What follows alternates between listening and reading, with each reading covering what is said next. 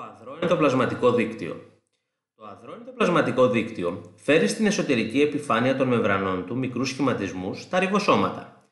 Οι σχηματισμοί αυτοί δεν περιβάλλονται από μεμβράνη και αποτελούνται από rRNA και πρωτεΐνες. Στα ριβοσώματα γίνεται η πρωτεϊνοσύνθεση. Στη συνέχεια, οι πρωτεΐνες που συντίθενται εισέρχονται στο εσωτερικό των αγωγών. Εκεί ενδέχεται να υποστούν τροποποιήσεις, παραδείγματος χάρη προσθήκη σακχάρου. Ριβοσώματα υπάρχουν όχι μόνο στην επιφάνεια των μεμβρανών του αδρού ενδοπλασματικού δικτύου, αλλά και ελεύθερα στο κυταρόπλασμα, καθώς επίσης και στα μυτοχόνδρια και στους χλωροπλάστες. Τα οργανίδια αυτά έχουν τη δυνατότητα να συνθέτουν, ανεξάρτητα από το κύτταρο, πρωτεΐνες που τους είναι απαραίτητες.